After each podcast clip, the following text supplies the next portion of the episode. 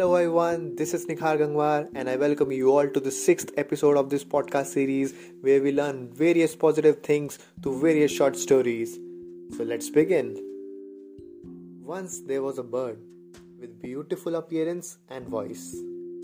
On one pleasant day, this bird was singing in the forest. At this point of time, a farmer was passing through with a box full of worms.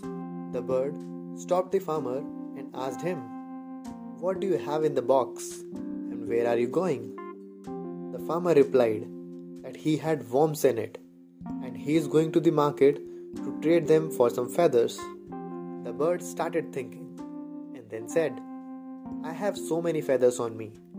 I will plug one and give it to you in exchange of those worms so that I don't have to search around the forest for worms.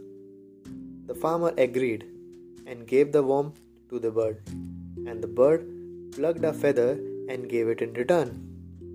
Next day, same thing happened. Bird plucked a feather and exchanged it with worms from the farmer. This same process continued to go on and on until a day came that the bird was left with no feathers on it. Now, the bird could no longer fly to go hunting for worms. Also, it started looking ugly and stopped singing, and very soon it died.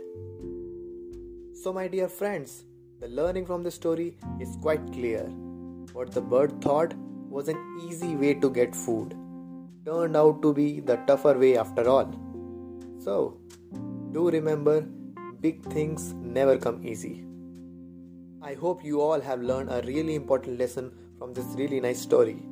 Also, do hit the follow button if you want more such life lesson stories from me. Till then, keep learning, keep hustling. Goodbye.